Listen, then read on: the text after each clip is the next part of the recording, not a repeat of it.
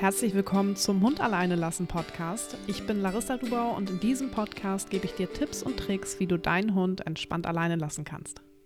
Hey und schön, dass du wieder dabei bist hier bei einer neuen Podcast-Folge. In dieser Folge schauen wir einmal darauf, was ist Trennungsstress überhaupt. Dazu gehört einmal die Definition von Trennungsstress, auch verschiedene Unterkategorien von Trennungsstress.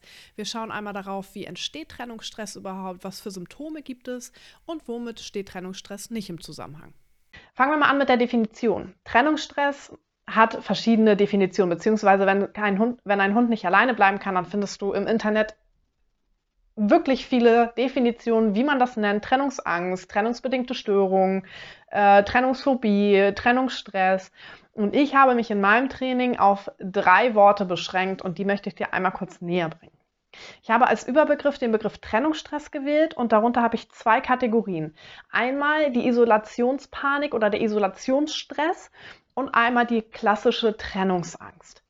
Ähm, ich erkläre einmal ganz kurz, was mit Isolationsstress gemeint ist. Und zwar gibt es häufig Hunde, die einfach nicht alleine bleiben können. Also die wirklich nur ausschließlich mit dem Alleinbleiben ein Problem haben. Das heißt, wenn du den Hund woanders hingibst, in eine Hundetagesstätte, zum Hundesitter, zu Freunden, Familie, was auch immer, gar kein Thema für den Hund. Also der Hund hat nicht das Problem von dir als Person getrennt zu sein, sondern wirklich das Problem, komplett alleine zu sein. Ja, also sobald irgendjemand den Hund verlässt und der Hund wirklich komplett alleine ist, geht dann das Jaulkonzert los oder es werden Sachen zerstört oder es wird in die Wohnung gemacht, was auch immer dann die Symptomatik bei dem Hund ist. Bei der klassischen Trennungsangst ist es noch ein bisschen krasser. Ähm, bei der klassischen Trennungsangst bezieht sich diese Trennungsangst tatsächlich meistens auf ein bis zwei Personen. Das heißt, dieser Hund ist ziemlich abhängig von diesen Personen, läuft zum Beispiel auch sehr, sehr viel hinterher, also klebt ihr wirklich an den Hacken und hat meistens schon ein Problem damit, bei anderen Menschen zu bleiben. Also ich habe tatsächlich Hunde im Kurs, die jaulen auch komplett, wenn sie bei anderen Menschen sind. Die sind dann nicht alleine, nur die eine Person ist eben weg und damit kommen sie nicht zurecht, weil sie sich wirklich so sehr an diese eine Person hängen, dass sie eben schon massiven Stress verspüren, wenn diese Person nicht anwesend ist. Das ist jetzt noch mal ein bisschen krasser als beim Isolationsstress. Beides kann man glücklicherweise ähnlich behandeln, weil wir ja unseren Hunden beibringen, Mensch, es ist wirklich sicher, wenn du alleine bist und es ist auch sicher, wenn ich nicht dabei bin. Natürlich gibt es auch Mischformen. Also ich habe tatsächlich auch Hunde im Kurs, die können bei anderen Menschen sein, aber laufen trotzdem hinterher oder laufen trotzdem äh, laufen hinterher, aber können nicht bei anderen Menschen sein. Also es gibt auch Mischformen. Ne? Das sind jetzt so zwei Kategorien, die die sich sehr starr anhören, ganz klar voneinander abgegrenzt. Aber so ist es in der Realität eben nicht immer. Also es gibt auch Hunde, die sich äh, dazwischen einpendeln oder vielleicht auch Hunde, mit denen man schon ein bisschen trainiert hat, die jetzt mittlerweile bei anderen Menschen bleiben können, die früher damit ein Problem hatten. Ähm, das einfach nur mal so, dass du das im Hinterkopf behältst. Es gibt nicht immer so dieses Schwarz und Weiß. So, was ist das jetzt eigentlich, was da im Hund vor sich geht, ja? Und warum können wir dem Hund nicht einfach sagen, Mensch, geh jetzt auf deinen Platz und bleib da fünf Stunden? Warum funktioniert denn das nicht? Ich möchte da einmal ganz kurz auf den Unterschied zwischen Gehorsamsübungen eingehen und Übungen mit dem Unterbewusstsein bzw. auch mit Emotionen. Ähm, bei Gehorsamsübungen nehmen wir mal die Übung Sitz. Da bringen wir dem Hund bei, mach Sitz und es gibt ein tolles Leckerchen. Ja? Das heißt, wir spielen da das Bewusstsein des Hundes an. Also der Hund entscheidet sich bewusst dafür, Sitz zu machen, weil er dann in Erwartung eines Leckerli ist. Ja, das bringen wir dem Hund ja bei. Und dadurch funktioniert es auch meistens ganz gut.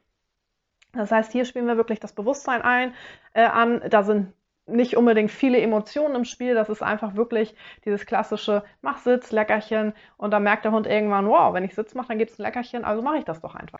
Beim Thema Alleinbleiben ist es so, dass wir damit Emotionen zu tun haben. Denn das, was beim Alleinbleiben passiert, dass der Hund zum Beispiel bellt, das ist keine bewusste Entscheidung des Hundes. Wenn dein Hund unter Trennungsstress leidet, dann ist das ein Ventil seines Stresses. Ja, also dann ist das wirklich, dann weiß er nicht wohin mit dem ganzen Stress und dann äußert sich das zum Beispiel im Bellen oder im Zerstören.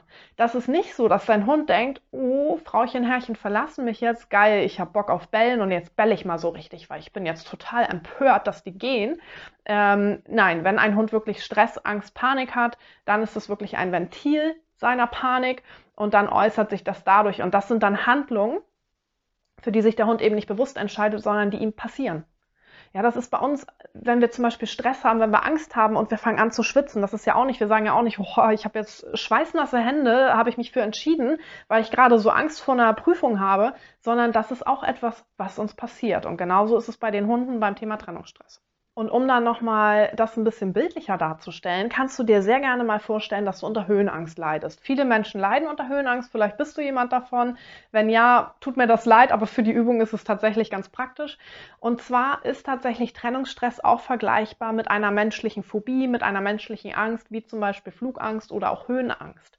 Und wenn du unter Höhenangst leidest, dann weißt du, dass das nicht immer eine reale Entscheidung ist. Du entscheidest dich ja nicht für die Höhenangst, sondern du hast sie einfach. Es passiert ja einfach. Du hast halt einfach eine Scheißangst, wenn du auf eine gewisse Höhe steigen musst. Und jetzt stell dir mal vor, du musst auf den Eiffelturm steigen. Von jetzt auf gleich. Du bist ungesichert, du stehst da oben, das ist vielleicht ein Geländer, aber du musst runtergucken und denkst einfach nur, oh mein Gott, ich habe Angst.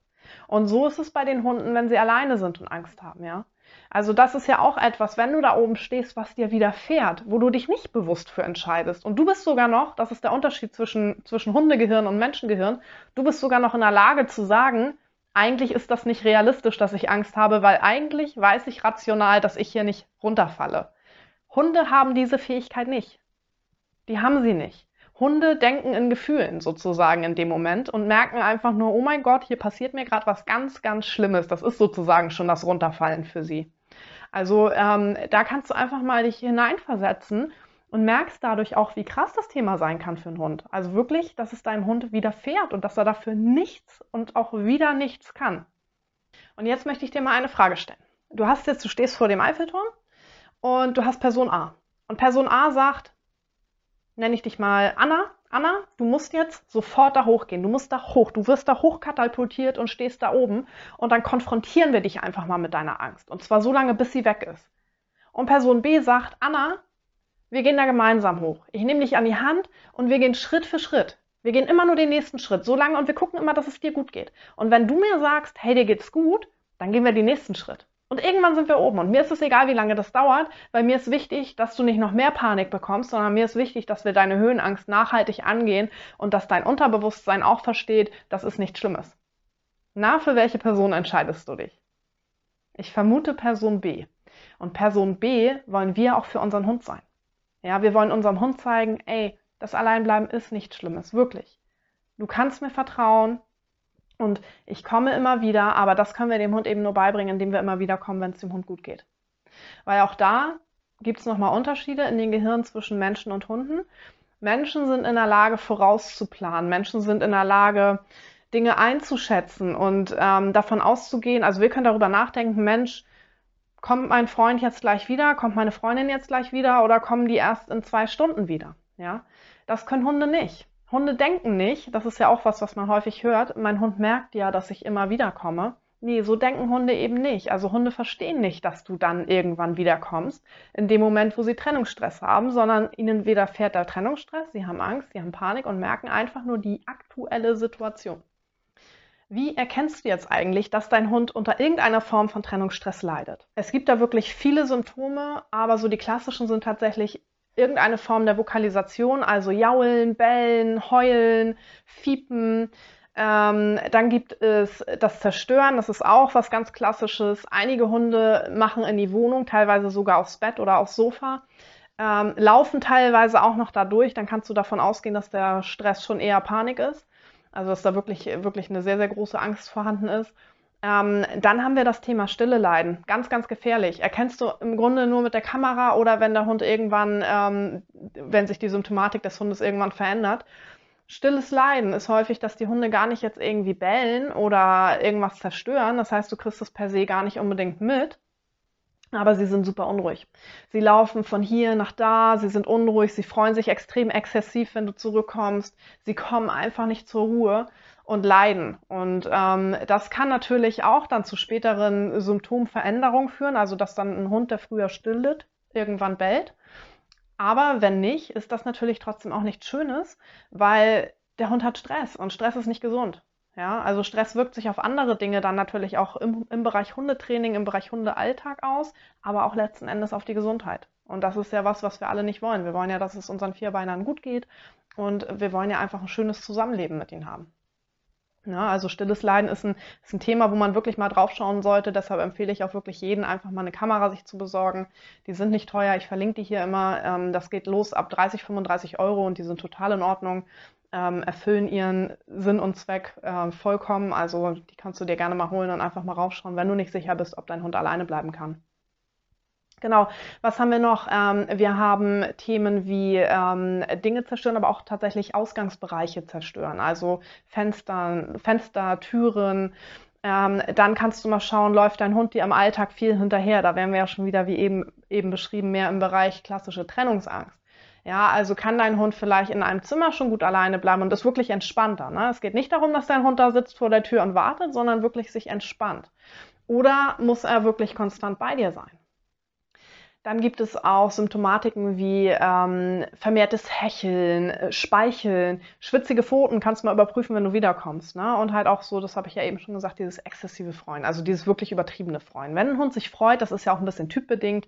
Meine freut sich auch heute noch sehr, wenn ich nach Hause komme. Sie ist aber auch ein Labby, die freut sich immer, wenn irgendjemand kommt. Also das ist einfach ihre Persönlichkeit und da muss man natürlich auch ein bisschen drauf schauen. Ne? Bei ihr wird man nicht erreichen, dass sie irgendwann sagt, boah, mir ist es total egal.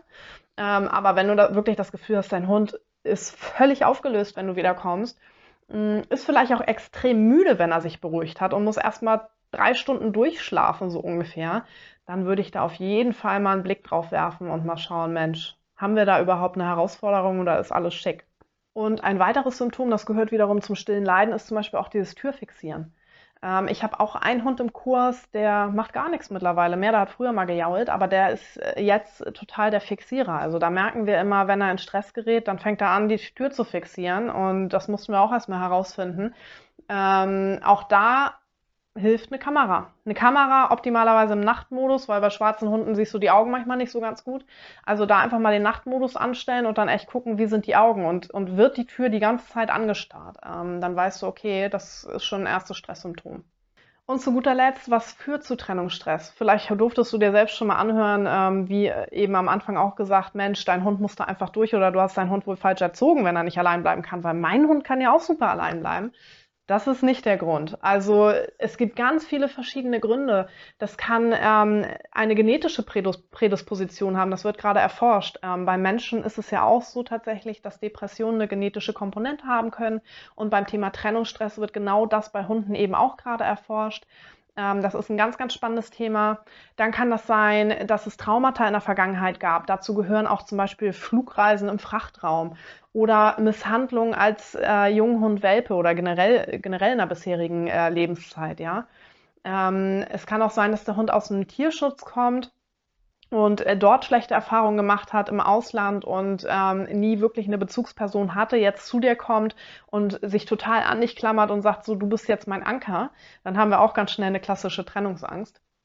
Dann kann es sein, dass der Hund grundsätzlich viel hin und her gereicht wurde oder dass wir Corona hatten und der Hund wurde auf einmal nicht mehr alleine gelassen und ähm, wird jetzt auf einmal wieder alleine gelassen, weil davon ausgegangen wird, okay, das ist gar kein Problem für meinen Hund. Der konnte vorher ja auch vier, fünf Stunden alleine bleiben, aber der Hund hat sich so daran gewöhnt, dass er auf einmal total überfordert ist und sagt, wow, was passiert hier gerade? Ich war jetzt irgendwie anderthalb Jahre nicht alleine und jetzt soll ich auf einmal wieder alleine bleiben. Das kenne ich gar nicht mehr.